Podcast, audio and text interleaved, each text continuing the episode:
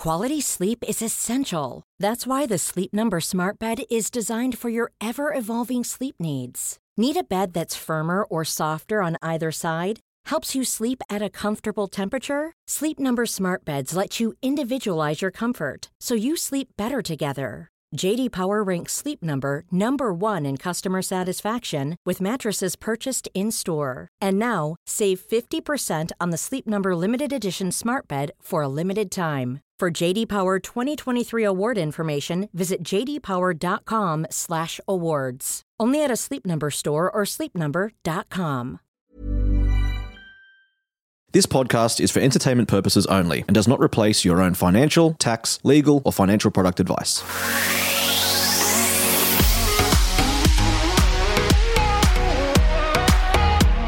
Welcome to My Millennial Property. You're with John Pidgeon and Emily Wallace. Hello, Emily. Hello, how are we going? Very, very well today. Um, and I'm excited even more so because our great sponsor of the show, the, the show that cannot run without this person, has uh, kindly blocked his calendar out for us. We have Sean Wellman here from Wellman Finance. Good morning, Sean. Good morning, Pidge and Emily. It's uh, it's great to be great to see your faces. Yes. Even though we're in different rooms. Now, we want to talk about bridging finance today. I don't need to do the blurb on Sean because listeners are going to get the feel today that we need to ring this guy. Bridging finance is a really complicated situation for a lot of people. And it, it rang true again for me just Monday of this week, where I spoke to a lovely couple and they sat down with a broker and they've got an existing property in Sydney and they were looking at upgrading to a family home. Now, there's some equity in that property that they've currently got, and they've also got some savings, um, but they're quite interested to then buy a property um, of their own in two weeks' time. Now, it goes to auction in two weeks' time. They haven't got a pre approval, they haven't got the equity out of their property. So the broker's recommending that they go and sell that property in a market that's reasonable. So they might be able to move it on in, in three, four, five weeks' time. But also asking them to take bridging finance, which allows them to go to auction and purchase this potential property without having sold the existing property for to use the cash to buy the property. So, if you're sitting there listening saying, "Well, that sounds very complicated and it sounds risky," we're going to get the answers today. So, Sean, what do you think about that?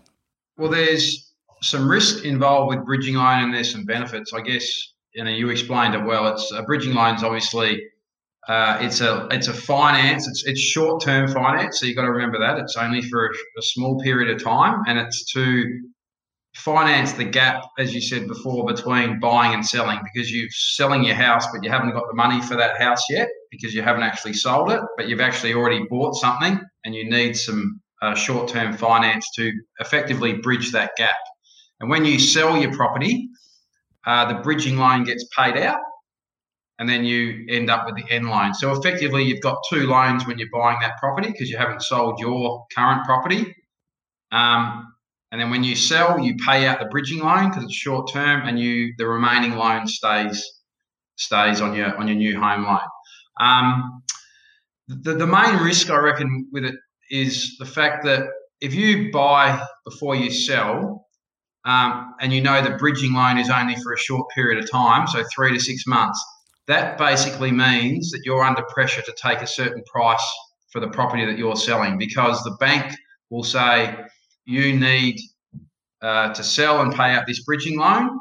So if you don't get the offer that you want, then you might have to take less, knowing that you have to pay out this bridging loan. So I think that's probably the number one risk associated with it.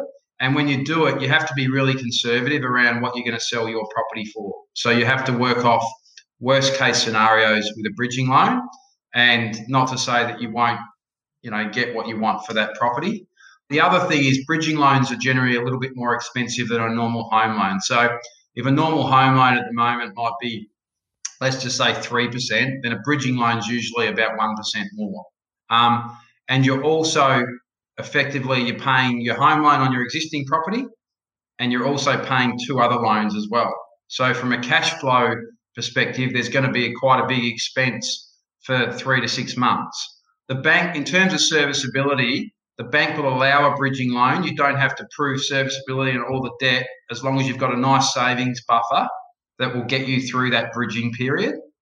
Um, so they're they're probably the main risks associated with it um, because a lot of people buy a property based on the fact that they're going to sell their property for a, a certain number, um, and if you don't get that number, um, and you've already bought something earlier, so the, so the market could dip or something, then that does that can leave you exposed. So you really need to have work off worst case scenarios and have a large savings buffer to get you through that period. Yeah, that makes logical sense. And I guess if someone's buying a house before they've sold their current one, it must be a pretty good house. If they're that keen and they want to go to auction and they want to snap it up, it must be something that might not have been on their radar, but it, it popped up and they saw it and they fell in love with it and they want to upgrade or maybe downsize. So it's really interesting. You touched on there, Sean, you were saying bridging loans um, have a certain period. How long is the maximum term for a bridging loan? How long do people have to get things sorted so that they can sell their house and pay it out? Uh, yeah, good, really good question. Six months generally is the maximum term. Um, a lot of lenders will have three months, um, but some lenders will have have that six month term where they'll give you a little bit of bit of time. And again, it, it does suit some people though, because a lot of people with you know young kids and family, they want to move from their existing house into their new property, and they don't want that gap in between. So, from a convenience to be able to move into one property into another, it does have does make a lot of sense as long as they're in a really good financial position with a good savings buffer and they're confident that they'll sell their house for a certain figure, it can actually work really favourably if it's not a long term sort of thing. So I always encourage, even though you could get bridging finance for six months, you may only need it for three weeks. Yeah, okay, that's that's a really good point. So if you only did it for uh, or, or, sorry, use that bridging finance for three weeks, you're only calculated on the interest that you've paid on that three week period, correct? That's right. Yeah, before it's paid out, Pidge. Yep. And and do you have uh, like admin costs, exit fees, all those sort of things associated with normal loans, or how do, how does that work? Yeah, you do, but they're not. Then I mean, and you do have to factor them in. But they're again, they, will range depending on the lender. But they'll generally charge a bridging fee on a, a one-off fee, which might be around between two hundred and fifty and five hundred dollars. Um, and they generally don't have an early payout fee because they're they're only a short-term loan anyway, so they're they're expected to be paid out um, over a really short period of time. And are there specialist banks that specialise in bridging finance, or would it likely be that someone who's taking out a, a, new loan on their new house, they just go with the same bank that they're taking their new mortgage out on for ease, or how does that part of it work? Yeah, they'll ju- so you'll have to do the with a bridging loan. You have to do that that bridging loan with the same bank that your existing home loans with. So if you're with uh, you know CBA, for example, you'd have to do the bridging loan and the new loan with that same bank. Um, there also are LVR limitations. So what they do is they they basically look at all the all your three loans, which are your existing home loan, the bridging loan, and the new loan on the property, and that they divide that by your total properties, which is the two property values, and that generally has to be around seventy percent. So you actually have to have some really good equity in your current property to do a bridging loan. Um, it's certainly not for not for everyone because there's um, some LVR or uh, leverage restrictions on bridging loans. Also, a lot of banks don't do bridging finance. So, for example, you might be with a bank and have your existing home loan with that bank. You can't do bridging finance. So, your options are one, not to do it, or two, you'd actually have to refinance your existing home loan to a bank that does bridging loans. So you can do your new new loan and bridging finance with a uh, with a bank that does do bridging loans. So, look, I'd say probably on our panel of lenders, I'd say probably 40 to maybe 50% will do bridging loans. A lot will not do them. Yeah, a lot of the smaller lenders and things like that will not do bridging loans. All the major banks will do them, um, and some of the some of the other banks will do them as well. But uh, again, don't just assume that your bank does bridging finance. So that that's interesting when you say that maybe half of all lenders out there in Australia right now offer bridging loans. Why wouldn't the other half not offer them? Because uh, they're probably not uh, that beneficial for business for a bank because they're very, over a very short period of time. Yeah. Um, they're a fair bit of legwork as well. Um, sometimes the bank may think that uh, they can leave them a little bit exposed, so they don't have an appetite for them. Um, but but I think it's mainly, um, I mean, generally the bigger banks will will service every type of loan. The the smaller lenders, because they haven't got the infrastructure and that, will actually specialise in certain loans and those things that they don't think will be as profitable because they're not long term loans for the banks. Uh, uh, and they might see them as slightly uh, riskier because you know a property may stay on the market for a longer period of time. Um, so they, they just won't have an appetite to do those. Mm, makes sense. Uh, there's a lot of questions running through my mind about this whole process because it's not something that happens very often. And I guess when it does, it's quite high risk. We're going to take a very short break. And when we come back, we're going to pick your brains a little further, Sean, about bridging finance, but also finance in general. We'll be back in a second.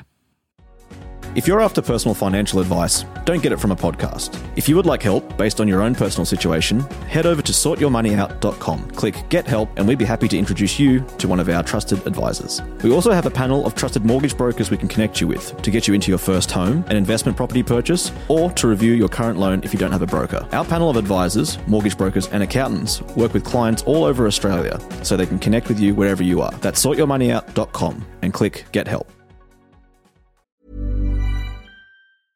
Selling a little or a lot? Shopify helps you do your thing however you cha-ching. Shopify is the global commerce platform that helps you sell at every stage of your business. From the launch your online shop stage to the first real life store stage, all the way to the did we just hit a million orders stage.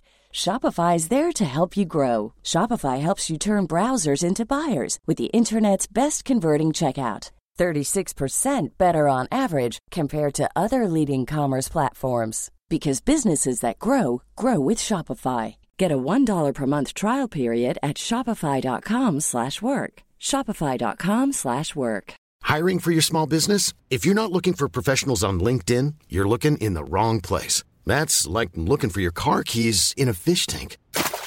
LinkedIn helps you hire professionals you can't find anywhere else, even those who aren't actively searching for a new job but might be open to the perfect role. In a given month, over 70% of LinkedIn users don't even visit other leading job sites. So start looking in the right place. With LinkedIn, you can hire professionals like a professional. Post your free job on linkedin.com slash people today.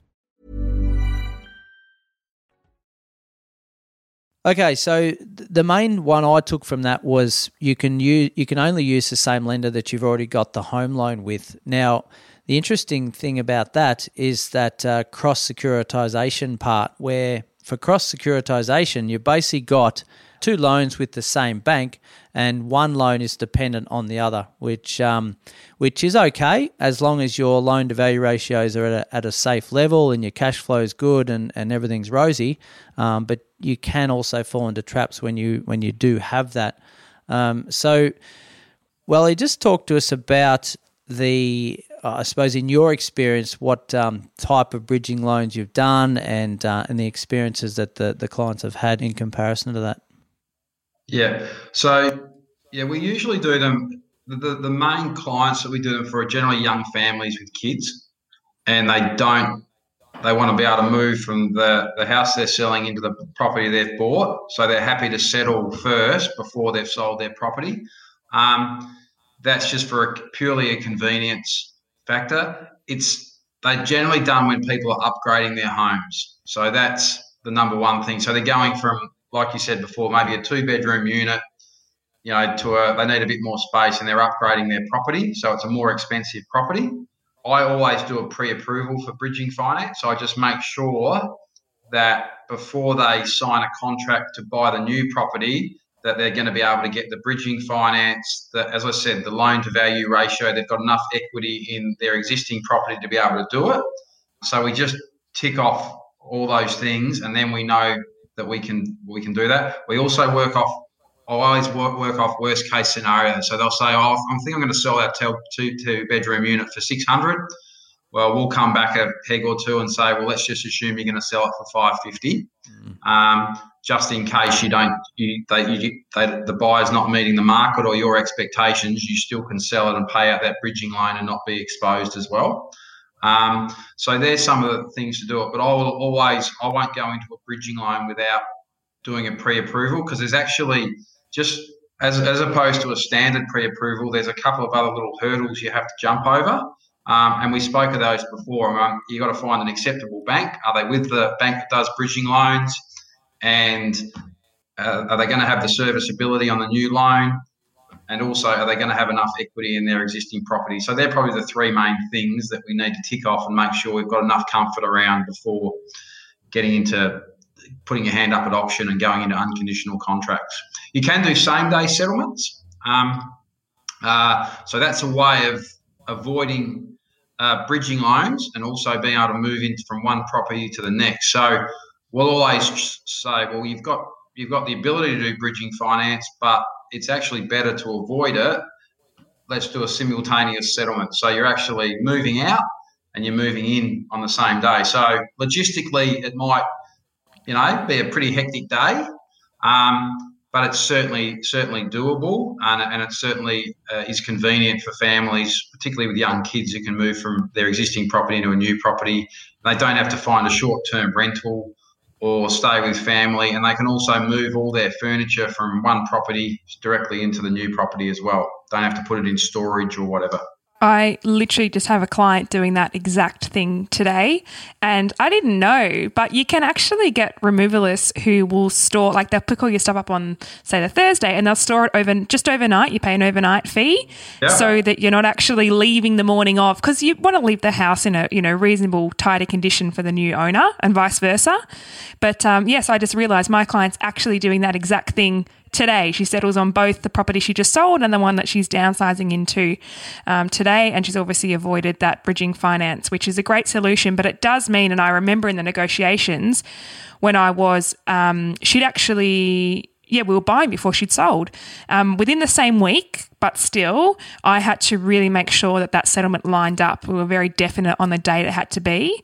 And I guess thinking on both sides of the fence, as a seller and a buyer, there are pros and cons for limitations on time, and you really need to be aware of that when you are negotiating a deal um, or presenting your offer at your property for sale. That the real estate agent understands that that date is actually really crucial. It's not a nice to have; it's actually really crucial if you want to avoid the bridging finance piece as well. Yeah, absolutely. Yeah, look, I, I think what rings out to me straight away is you, you, you need to have a strategic broker to work you through something like this. Now, um, for for those listening that um, are thinking about it, number one, if you haven't got an existing property, you don't need to worry about bridging finance. It's only for when you've got one property and you, you're trying to buy a second, basically selling and buying at the same time.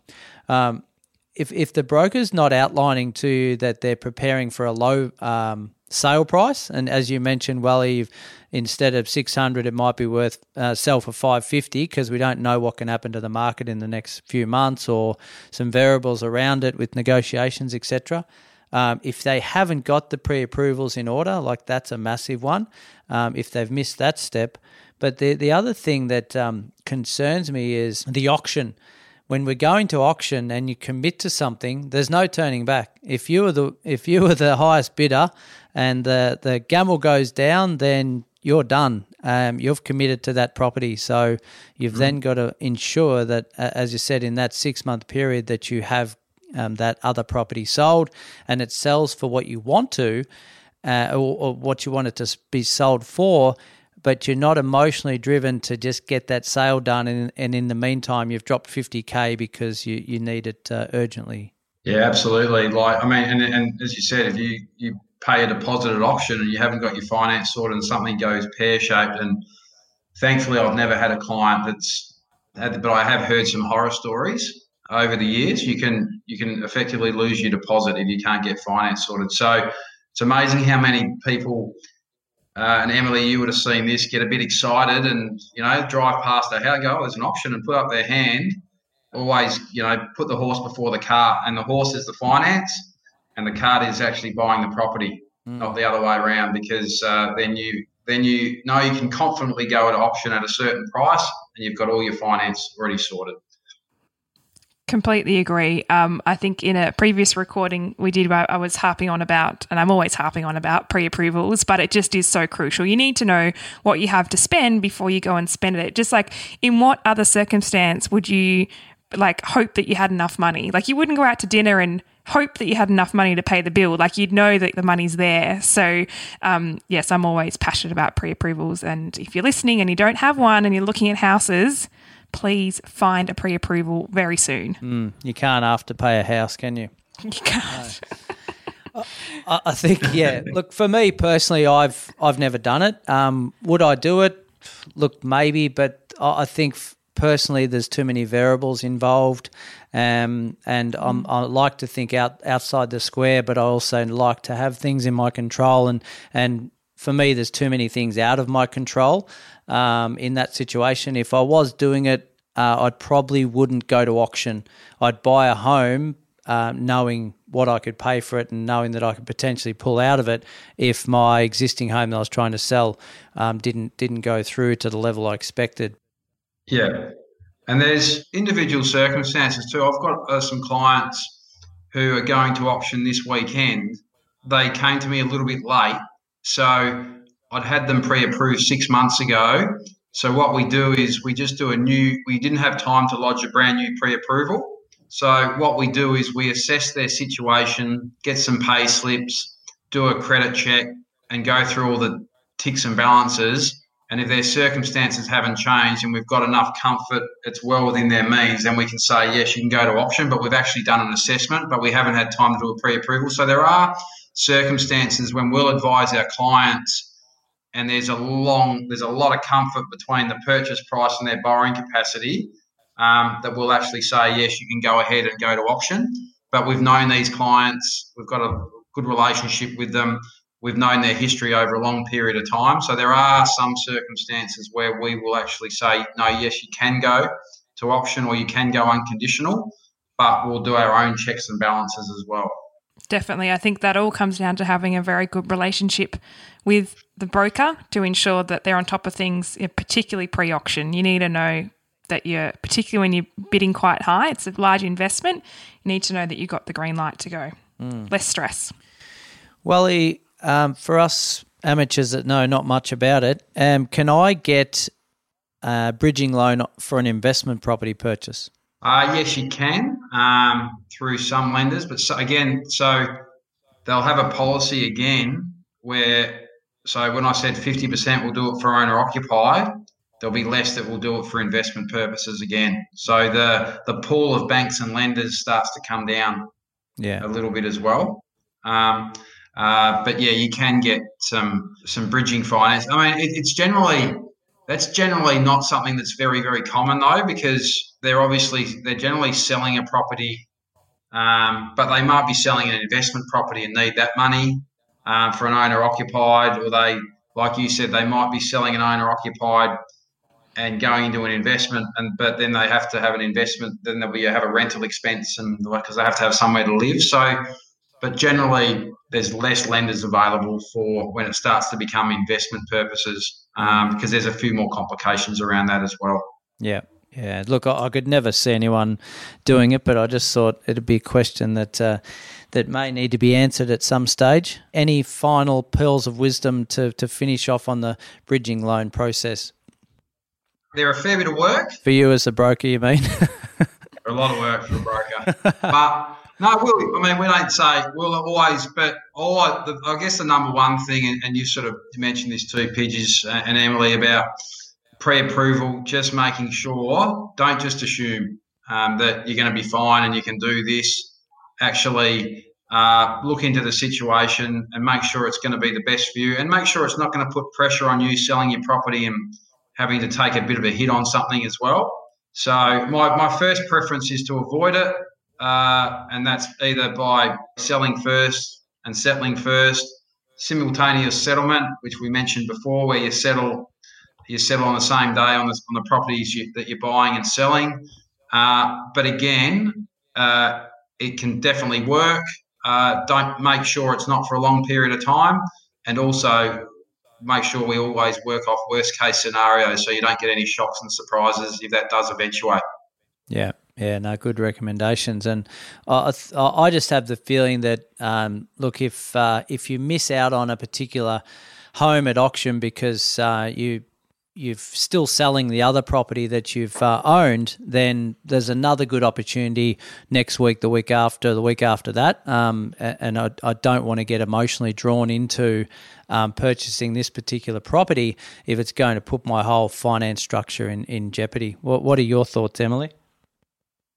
Yeah, I agree. I mean, there's always more opportunities, and yes, it's particularly when it's a family home, your own home to live in, you can get emotionally drawn into. But also, you've got to balance that with the stress of potentially, you know, having that bridging finance, and can you meet the requirements, and can you meet the timeframes? So know that there will be more opportunities. Um, there are always more houses available, and if it's not meant to be, it's not meant to be, and if it is, it is. Absolutely. Yeah, good good finishing words. But yeah, we don't obviously want to hold you back from uh, getting bridging finance if that's what you want to do. Uh, today was about trying to understand the, the pros and cons of doing it. For, for some of us, we didn't know what it was to begin with. Now we do, and then understanding why we would use it, why we wouldn't, and then you can make an informed decision yourself. So, um, yeah, Wally, really appreciate you coming on and uh, clearing your diary for us today. I know you're a busy man. No, I'm not that busy, Pidge. You know that. no, it's been great to uh, great to be involved again. Love supporting the show. Love listening to it, and uh, the feedback's just been unbelievable. Um, particularly since Glen's left and Emily's come on board. oh, I hope Glen's not uh, listening. And, uh, the, the feedback's been uh, incredibly positive. Yeah, look, thanks as always, and uh, jump onto our Facebook group, get involved in there, leave us a review if you think it's worth it or not worth it. Um, but uh, always, as a pleasure, good to chat with uh, Welly, and thanks, Emily, and we will talk soon. Most definitely, we'll talk to you soon. All right, bye.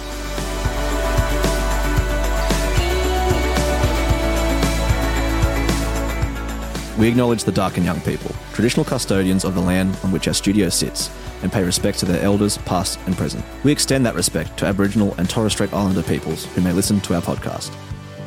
Special thanks to Wellman Finance, our podcast partner. Sean Wellman and his team are available to coach you through your property journey, even if it's your first time. With expertise in investment and home loans, they're in your corner providing education and support as you take each step. For more info, check out wellmanfinance.com.au forward slash M3.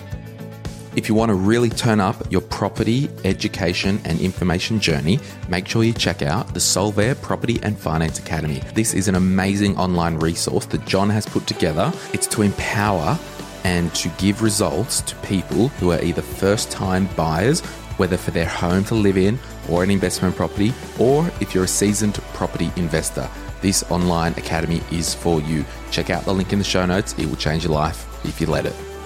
This podcast is for education and entertainment purposes. Any advice is general financial advice only, which does not take into account your objectives, financial situation, or needs. Because of that, you should consider if the advice is appropriate to you and your needs before acting on the information. If you do choose to buy a financial product, read the product disclosure statement and obtain appropriate financial advice tailored to your needs. Simo Interactive Proprietary Limited, the publisher of the podcast, is an authorized representative of Money Sherpa Proprietary Limited, which holds financial services license 451289.